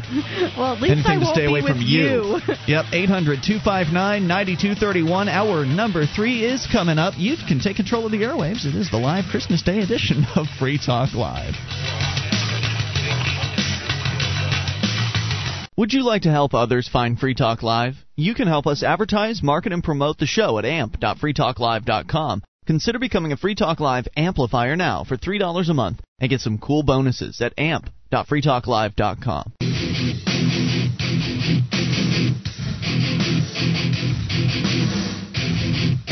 This is Free Talk Live. It's the live Christmas Day edition of the program. Show operating as it normally does. We're here for you, taking your calls about whatever you want. Toll free number 800 259 9231. That is the SACL CAI toll free line. And it's Ian here with you. And Julia. That number again, 1 800 259 9231. You can join us on our website at freetalklive.com. All the features on the site are totally free, so enjoy those on us. Again, that's freetalklive.com. We launch here into hour number three of the program. Uh, starting out with some corrupt cop stories, as we, uh, as I promised last hour. Haven't done these in a while, uh, so they've been building up, but this is only one week's worth. I'm not going to read more than just a week's worth because in one week, uh, the folks over at the Drug War Chronicle at StopTheDrugWar.org have dug up, let's see, looks like five different corrupt cop stories for you here. Again, StopTheDrugWar.org reporting that in New York City, three NYPD officers surrendered Tuesday to face felony charges for allegedly sodomizing with a police radio antenna a man they suspected of marijuana possession. Jeez. yeah, we actually talked about this story uh, a while back on the program. Officer Richard Kern is charged with aggravated sexual abuse and assault, while officers Alex Cruz and Andrew Morales have been charged with hindering prosecution and official misconduct. All three were also charged with misdemeanors related to falsifying records. They were indicted last week by a Brooklyn grand jury investigating charges by tattoo shop employee Michael Mineo that when he fled into a subway station after the trio accused him of smoking pot, they tackled and handcuffed him, pulled down his pants, and sodomized him. That's terrible. Mineo was ticketed for disorderly conduct upon release and was hospitalized for several days for what the hospital discharge papers diagnosed as an anal assault. So the guy didn't make this one up, did he? Do you think that uh, that he's trying to frame the cops, or that the cops are actually that sick? I don't think I could make that up. I feel like if you're going to make something up, a a beating is a Yeah. little more common. Um, that's one of the most horrible. If I was ever anally sodomized, by, By the police? I think I'd never leave my house again. I would be traumatized. That sounds terrible. Well, that's not the only story from New York City. Also in NYC, a state health department supervising narcotics investigator was accused in a report by the state inspector general of being a rogue officer.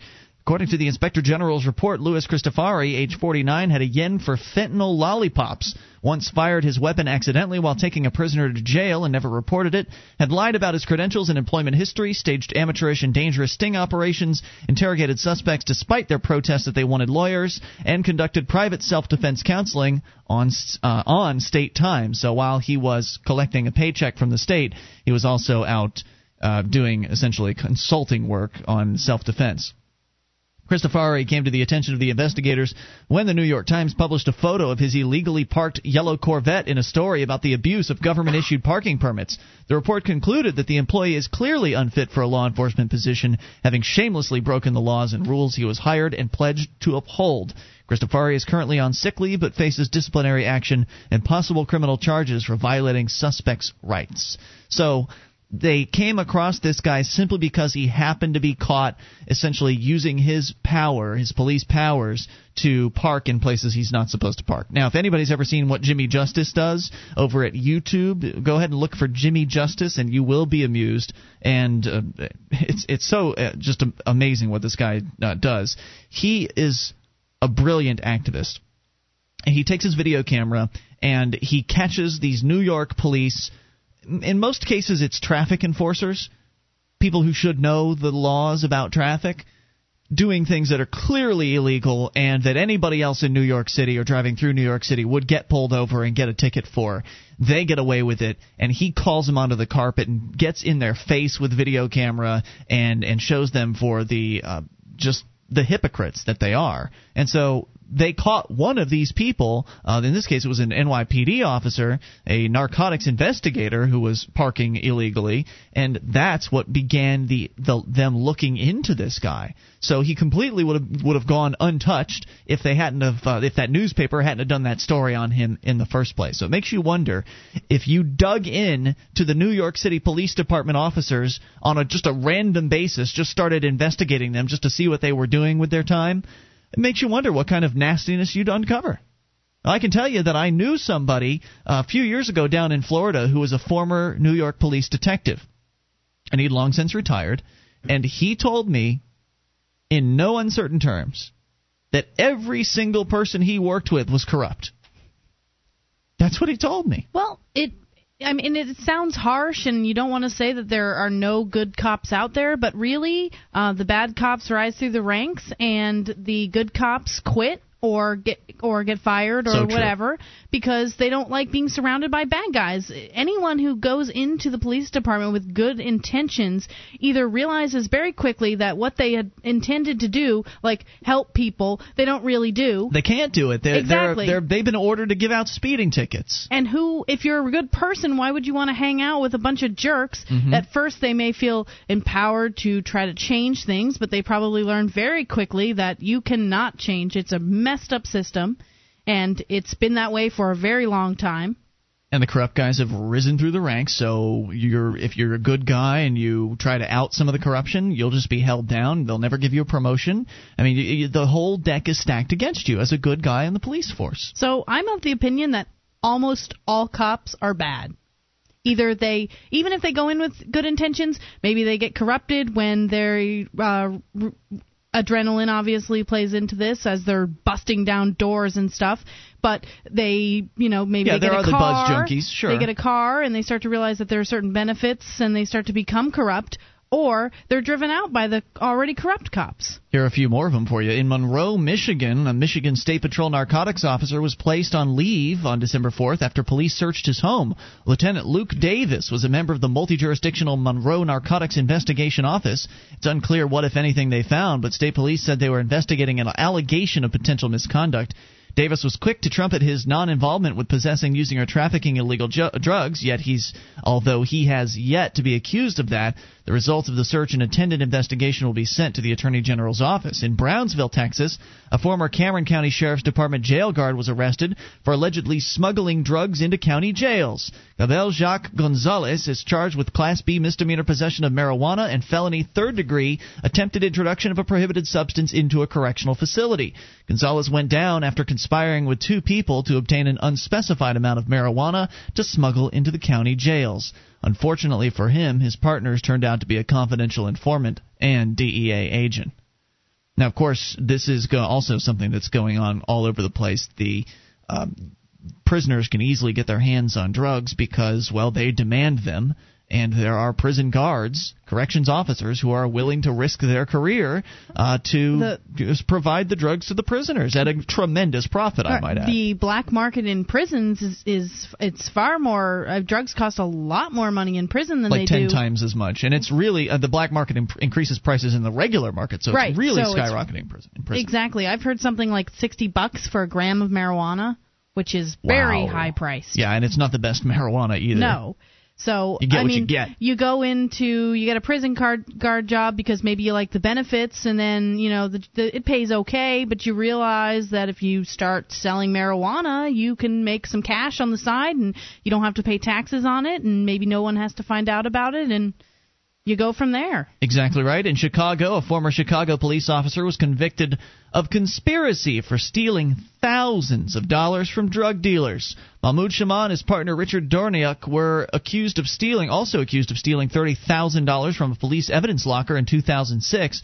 Dorniuk testified that he and Shama routinely carried crack cocaine to plan on suspects, paid informants for bad information, and even bribed a judge to approve an arrest warrant. So the corruption just continues. And there's never any abatement to it. People get upset. They form civilian review boards. They try to run somebody else for office, and it doesn't matter. Sheriff Joe Arpaio, as an example, we talked about him last night on the program, who a man who is so corrupt and so openly brazen about his corruption that he'll just have his political opponents arrested. So the fact is, how are you supposed to deal with this situation? The fact is, you've got people doing corrupt things, hurting others, throwing people in jail cells who have not harmed others on a regular basis, and on top of all that, you're forced to pay for it. If you don't like it, too bad. If you stop paying, they could steal your home from you. And then those same corrupt officers will be coming after you if you don't leave. More coming up. It's Free Talk Live. This is Free Talk Live, the live Christmas Day edition. The toll free number is 1 800 259 9231, the SACL CAI toll free line. It's Ian here with you. And Julia. And you can join us on our website at freetalklive.com. All the features are totally free, so enjoy those on us. Again, that's freetalklive.com. And some of those features, by the way, include archives. If you've missed a moment of the show, click and download them right there on the front page of the website for your downloaded convenience at freetalklive.com. And you can check out Bureaucrash's Pod Crash if you're looking for extra audio content of a liberty oriented persuasion. Your host, Zach Fix, provides an interesting principled look at the issues on the Bureaucrash podcast. Listen in as they discuss activism, market alternatives to government services, and cultural issues with liberty minded thinkers, musicians, entrepreneurs, and activists. Part entertaining, part informative, always pro freedom at Bureaucrash.com. That's Bureaucrash.com. As we continue, your calls are the primary element. Otherwise, we uh, we'll talk, since we're talking about corrupt cops, let's continue on the police tangent here, Julia, and talk about some of the weapons that these cops are ready to use on, well, you next. The what are res- they doing? Uh, the research arm of the U.S. Department of Justice is working on two portable non-lethal weapons that inflict pain from a distance using beams of laser of laser light or microwaves, with the intention of putting them into the hands of police to subdue suspects. So, hmm. I mean, the way I see this, it, it, I'm looking at a picture of it right now. It it looks like a weird machine gun almost as far as size is concerned except Really? I, I'm it looks like I guess it's a giant taser. So is it something that one man could hold? one man can hold it, but it's big. I Hmm. mean, it's the size of an AK-47. Yeah. So, um, it's it's a laser rifle essentially. Wow. And So the cops are going to have laser guns. right. I mean, there really isn't much more to read in the story. It goes on to talk about the development of these and how they work. And it's a pain ray? It's a pain ray. So they claim that what they're trying to do is is reduce injuries to suspects. So they'll be using these instead of guns is the idea. Um, if so, you won't die or have a bullet in you. You will just get tasered Mm. almost.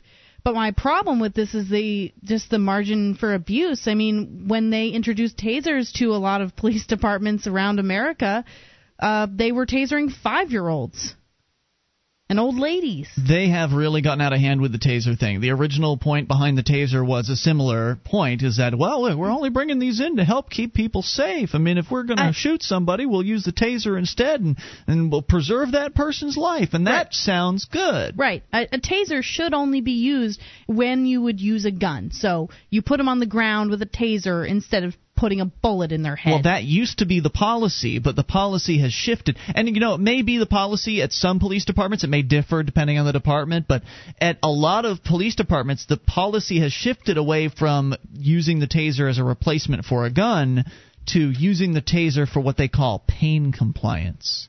so, getting people to do what they want by Right. by inflicting a large amount of pain to them. Exactly, So as a master would with a slave. Yeah. Yeah, uh, and so we've seen so many examples. Uh, one of the uh, more recent ones, I guess, was, or I mean, recent as in the last year, was a guy that was pulled over, side of the road. He wasn't getting his license fast enough, so the cop tased him. And so if you're just not doing, even if you're doing what they want you to do, if you're not doing it fast enough, they'll tase you. If you're being somewhat uh, questioning toward them, like if the cop says, I need you to do so and so, and you say, well, why? Well, they'll tase you just depending on how uppity the cop is feeling that particular day. They can totally get away with it too. Even if somebody dies because of the tasing, the cops get away with it. Yeah. Uh, so I'm a little scared when I'm looking at this picture of some guy with essentially the machine gun of tasers. Yeah. I, I, police are going to be walking around with these now. Right. I mean, it's a laser gun. So how long's the range? Does it mention in the story how how uh, how far you can be away from this cop and and be shot with this thing? Uh, 15 meters. So three feet per meter. So right, so that's 45 feet. Yeah, that's that's a decent that's a decent distance. amount. And so the results of this are just pain that's going to stop you in your tracks, basically. Yes. You know, this um, it sounds like a smaller version um, or a more miniaturized version of what they at one point had mounted on the tops of trucks. Have you seen these things? Like the they have like a parabolic dish, and there's an operator up there, and it's like on top of a Humvee or something like that. And the U.S. military was using it in Iraq, and they've now you know police departments have them, big places like New York City, where they'll essentially roll down the streets during a protest or something like that with this ray gun so it sounds to me like they've take they're working on making that ray gun that they already have. That I think that I think they have a couple different versions of them. One's like a heat gun where it heats up your skin to the point where you just can't tolerate it anymore. The other one is some sort of noise gun that is it creates a very unpleasant sound that will essentially uh, freeze you in place. You will not want to do anything when you're hearing that sound. So they have this technology, but it's big, right? So it sounds to me like they're trying to uh, to make smaller versions of this, so more officers can be armed with these things. And you'll see this develop over the years. You'll see them uh, probably five, ten years from from now. Every officer will be armed with stuff like this, maybe even sooner than that. It's disturbing and scary and very police state. And it comes back, you know, brings me back to the question before of what do you do about this? How do you how do you It- solve this problem? It really creates a moral conflict for me because I mean my first thought is well you know I just I'm so sick of stuff like this this isn't my they don't have my best interest in mind I'd like to stop paying taxes. I would too. but it's scary and hard it's a huge step to do it Right, because then you'll get to feel what the ray gun know, feels like when you won't like, leave your you house know- after they've stolen it. Exactly. So I, I I'm really it puts me in a bad position because I want to stop paying for stuff like this, but I'm scared that if I stop paying taxes, um, like on the federal level, for example, to, to stop funding this kind of crap, Mhm. um, that they'll come after me and give me an even bigger bill. Now, to the credit of the people that operate the police department where we live here in New Hampshire, it's my understanding they don't have a taser. Or the officers are they, they may have a taser in the department, but the officers that are on the streets do not have tasers. So here in New Hampshire, or at least in our little corner of it, things have not gone so bad. Like they're not as Right. far gone here I'm sure as they they'd are love elsewhere. to get their hands on them though. I don't know about that. I'm sure some of them would. The more sadistic ones probably would. I don't know how they all feel about that. Well, can't- I are you telling me the chief of police doesn't wouldn't like to get his hands on some better weaponry? It's a good question. I'm sure a lot of it has to do with funding. Maybe uh, I'm not sure about that because they get Homeland Security money. I'm sure they could have spent it on tasers had they wanted to. I don't know why they chose not to. I don't know what the New policies cars are. instead. I, I I can't go out on a limb. I remember uh, talking to one of the the cops about it, uh, Lieutenant Maxfield, and I don't recall what his answer was. I don't want to put words in his mouth. So if they want to call and answer that for themselves, they're welcome to. But my point being that the New Hampshire cops have not degenerated as far as the rest, a lot of the rest of the cops around the country. That's not to say that I agree with everything they do. They're still putting people in prison cells who have not harmed others, and it's that alone. I mean, the the tasers and the uh, the violence and all that is bad enough, but Well- just the putting the regular folks that have not hurt people in jail cells, that's reason enough for me to say I don't want to pay for this. Right, but as it continues to get worse and worse and worse, the question keeps coming up in my mind. I don't want to pay for this Right. anymore. I don't want to pay for this anymore, and it's re- it's really conflicting. Well, I hope we can get enough people here in New Hampshire, whether it's here in Keene or across the state, together to where we can join together and together not pay for this. Because if you do it by yourself, they're going to cut your they're going to cut your head off. You're going to you're going to lose. Uh, but if you have a handful of people, or better yet, more than a handful of people who who are coming out and saying, "I am not paying for this, and here's why," then I think you have a real powerful place to be coming from there. More on the way. You take control. This is Free Talk Live. Hey, podcast listeners. I've been working with a couple of advertisers who have concerns about the ages of our podcast listenership. Generally, the younger the person, the more likely they are to fill out a survey. We need to counteract this trend. Please, take a moment to go to survey.freetalklive.com and let us know your age and sex. That's survey.freetalklive.com, especially if you're over 25. This is Free Talk Live, your show. You bring up anything, dial toll free 800 259 9231. This live Christmas Day edition of the program. It's Ian here with you. And Julia. 800 259 9231. You can join us on our website at freetalklive.com. All the features are totally free, so enjoy those on us. Again, freetalklive.com. And I'd just like to say thank goodness for Chinese restaurants. Thank goodness for Chinese takeout because they have provided us with our Christmas dinner. Mm-hmm. And it's a good thing they're open. I think they did last year too. I think they did. Yeah, last uh, they're just who else is open on Christmas? Is anybody else open on Christmas Day? There were no grocery stores open. I guess the occasional convenience store they're probably open. Who else? Who else is open on Christmas Day? Have you been out and about driving around today? Have you seen anybody open? Any major retailers? I mean, the, the grocery store wasn't open today. You were actually going to make something today, Julia, but you needed a couple of extra ingredients, and they they weren't open. None of the stores were open today. Yeah, and I seem to remember last year one of the local 24-hour ones being open till a certain time in the early afternoon. Yeah. And not at all. They closed at six last night, and so I was SOL. Yeah, and they probably missed out on a lot of business. So, uh, is it is it just Chinese restaurants, or is there something else that's open on Christmas Day? One eight hundred two five nine ninety two thirty one. Uh, so, uh, since we're talking cops, let's go up to the federal level and talk about the propaganda machine that the police have on their side. Because you were talking about Julia, how you see all this police abuse. You see all the corruption, all the hypocrisy. You see them throwing peaceful people in jail cells. You see them hurting people with the tasers and this new laser gun that they have, and just just being awful in general. And it it, it makes you feel like you've had enough, that you want to do something about it, and you want to stop supporting them. Unfortunately, you come up ag- against the obvious uh, problem of the fact that they're going to come and steal your house from you if you don't pay property taxes. There's that fact, and it's just just a scary road to go down to stop paying these these violent people. Now, I know some cops are good guys. We're talking about the bad guys here. And so, it, right there, you run into a problem because, well, they're violent. They're willing to use violence against you. But the other problem is is how people perceive the police. The other problem is if you all of a sudden begin a protest of well, I'm not going to support the police anymore, then a lot of the people in the society around you will will consider you an enemy. They will consider you a problem because they believe the police are good. They believe that the that what the police are doing is uh, something that is is in demand and that they're they're helping people that uh, that need help and the cops are good guys and there there, was a lady on the lo- one of the local talk shows here in Keene, New Hampshire that said that she didn't think there was any problem with the police. There is nothing wrong with what the police are doing. And so you're going to come up against the mentality that well, the, what the police are doing is right, that they're just enforcing the law, they're, they're they're just doing their jobs. You don't need to be targeting the police, Julia. You need to be going after the politicians. It's all the politicians' fault. You need to use the system, etc., etc. And so you're dealing with a mentality that has been inculcated in Americans and pe- people around the world, but I think Americans have it real bad. This mentality of worshiping the enforcers, worshiping the police.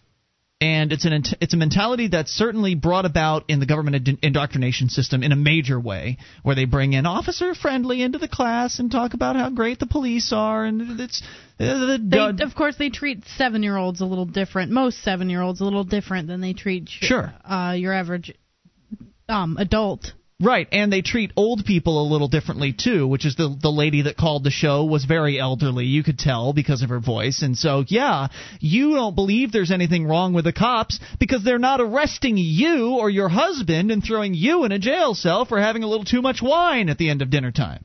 You know, they're not arresting you, so these negative consequences that we so obviously see, since we are of a younger uh, sect uh, and set, and we see our friends and our associates being thrown in prison cells, we can see the obvious problems. But but a woman like that who only encounters a cop when uh, she's called them for assistance because her husband has fallen uh, and can't get up or something like that is she's completely in a different world.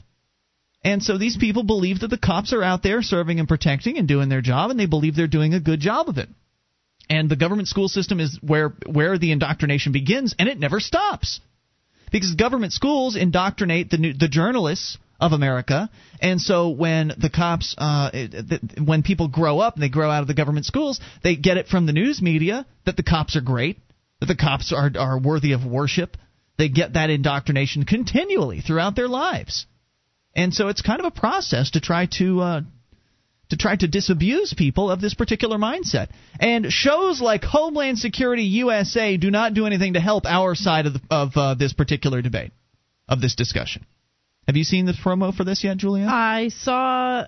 I did not see a promo. I've I know of its existence. Pull, pull up YouTube, and then during the next break, uh, look for Homeland Security USA and then watch the promo. But here's the story from the Associated Press.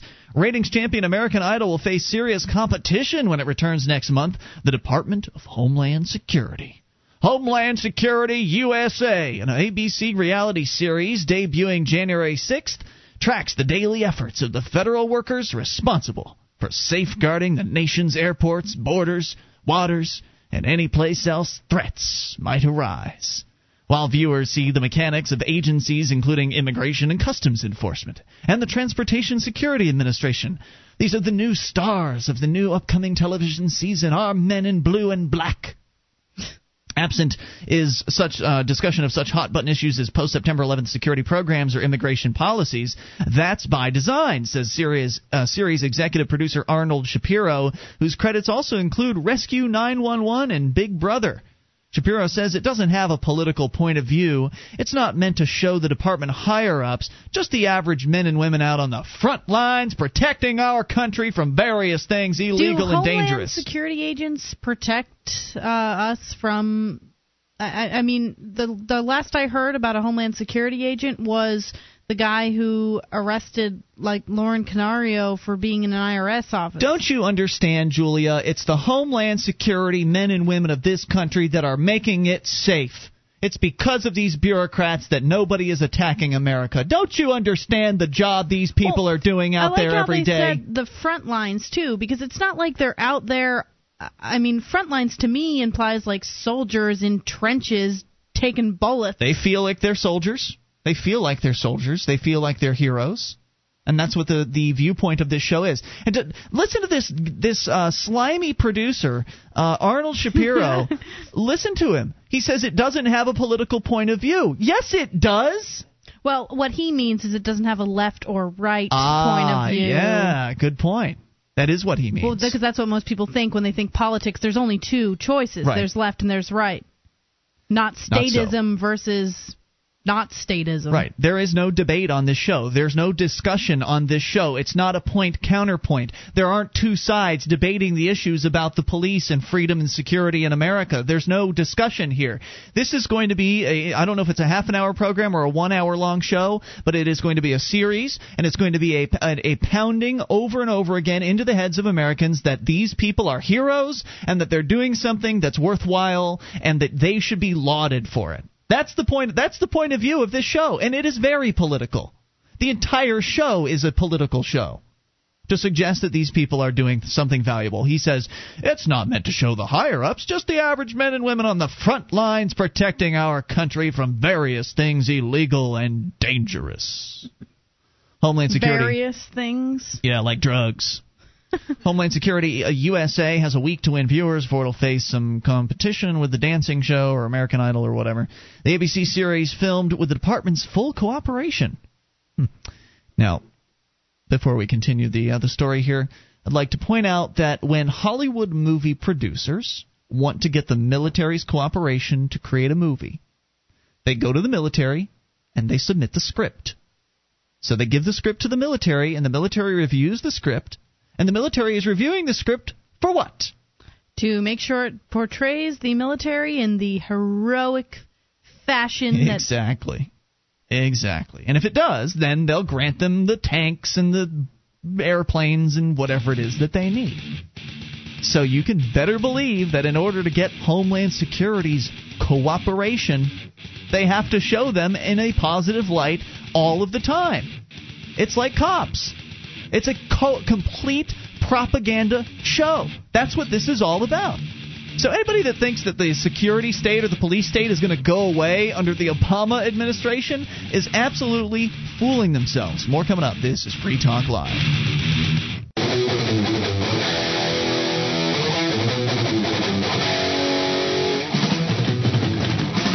Free Talk Live. You can bring up anything. Just dial toll free 800 259 9231. Even in these remaining moments, enough time for your calls. It's live Christmas Day edition of the program. It's Ian here with you. and Julia. You can join us on our website at freetalklive.com. All the features are free, so enjoy those on us. Again, that's freetalklive.com. If you like this show and you want to help support Free Talk Live, you can do so by learning how to promote the show. Head over to promote.freetalklive.com. You'll see a whole list of various different things you can do, most of them completely free or very low cost. So enjoy uh, helping us spread this message of freedom as far as wide as possible by going to promote.freetalklive.com. Your efforts are much appreciated. That's promote.freetalklive.com. And join us for the Liberty Forum coming up in early March, March 5th through the 8th. FreeStateProject.org slash Liberty Forum is the website. You can get signed up there and use our discount code to save yourself 10%. The code is 2009FTL. That's 2009FTL. And you'll be on board for the Liberty Forum. We're going to be there broadcasting live and a whole bunch of other people are going to be there too. Hundreds of them, as a matter of fact, throughout the weekend in the Nashua, New Hampshire Crowne Plaza Hotel. Very nice location. Uh, great crowd of folks. All of them are liberty oriented individuals. So you will feel what it's like if you've never been before to be surrounded, literally surrounded by people who have a similar mindset as you. It results in some interesting conversation, uh, great social networking opportunity, great ch- uh, great chance to libate, do some after hours partying, have some dinners and lunches and breakfast with people that uh, that you and will immediately, many of them you'll immediately get along with. Uh, and uh, the, of course, the the guest list is incredible as well. The list of liberty-oriented speakers, people like Glenn Jacobs, WWE's Kane is going to be in attendance. Uh, that's his real name is Glenn Jacobs. Mary Ruwart, the author of Healing Our World, the book you suggested earlier tonight, Julia. She is going to be there in person, which I think is uh, pretty exciting. I think she's uh, she's a hero of mine. Uh, David Nolan, the founder of the Libertarian Party, a man who's been speaking out recently against the very party that he helped found. Uh, he's going to be there. Richard Heller from the Heller versus DC gun decision, and so many more. Also, more to be announced. They've only announced one of the two keynote speakers at this point, so we'll see who the other big name is supposed to be. I, I don't even. I haven't heard any hints as to who the other name's supposed to be, but uh, it might be a big one. That's about all I know. So more coming up here on the Liberty Forum as we learn more about it. You want to get the early bird price while you still can. Go to freestateproject.org slash Liberty Forum, and we'll see you in early March at the Liberty Forum. All right, 800 259 9231. Continuing the story here about the new propaganda show that's going to be airing starting to, uh, January 6th on ABC called Homeland Security USA. Where, according to the show's producer, it's going to show the average men and women on the front lines protecting our country from various things illegal and dangerous. The ABC series uh, is a virtual travelogue, and the first episode is it skips from border crossings in Blaine, Washington, and San Ysidro, California, to Los Angeles International Airport to a mail processing plant. Turns out that even mail has dramatic possibilities as sharp eyed officers pry open toys containing black market prescription drugs and uncover an exotic and illicit food item barbecued bats from Thailand.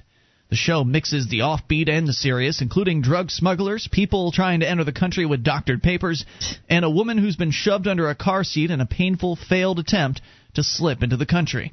Not all goes the department's way in the 13 episodes. In one scene, guns are drawn against a man trying to drive across the U.S. Mexican border with his family, terrifying his wife and young children until agents discover it's a case of mistaken identity.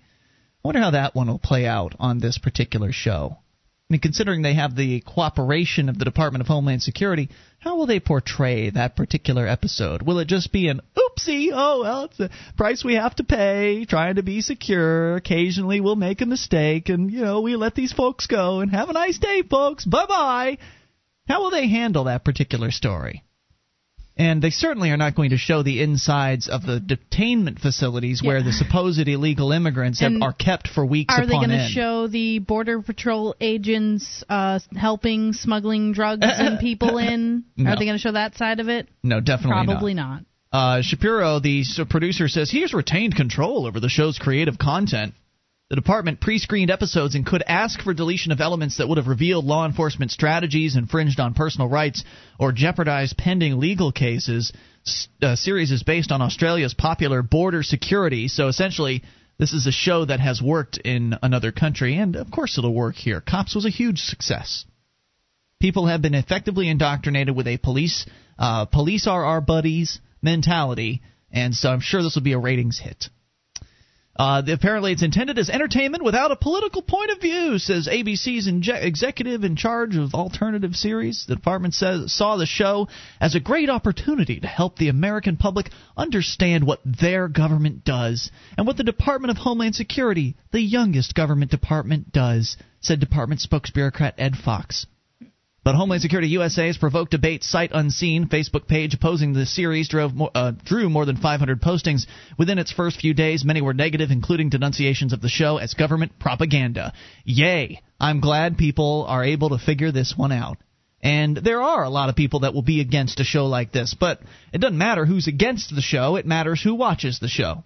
Because odds are good that the people that are against it aren't going to stop watching Lost or their other favorite ABC television shows in protest. So this particular piece of government propaganda will be allowed to propagate itself as far as the marketplace will allow it to. And it will tie right in with all of the other government propaganda shows like Cops and the other semi-propagandist shows like the CSIs and these other cop I mean I've never seen CSI so I'm imagining what it's like. I've seen cop shows in the past where essentially the police are glamorized, the police are worshipped, and it will just continue to feed into that mentality. And it's sad. 1 800 259 9231. Uh, This uh, the page the page was by the way created by Tina Schull. This is the opposition. She represents the opposition whose critical view of homeland security was shaped in part by the detention and de- deportation of her Albanian husband after he was refused political asylum.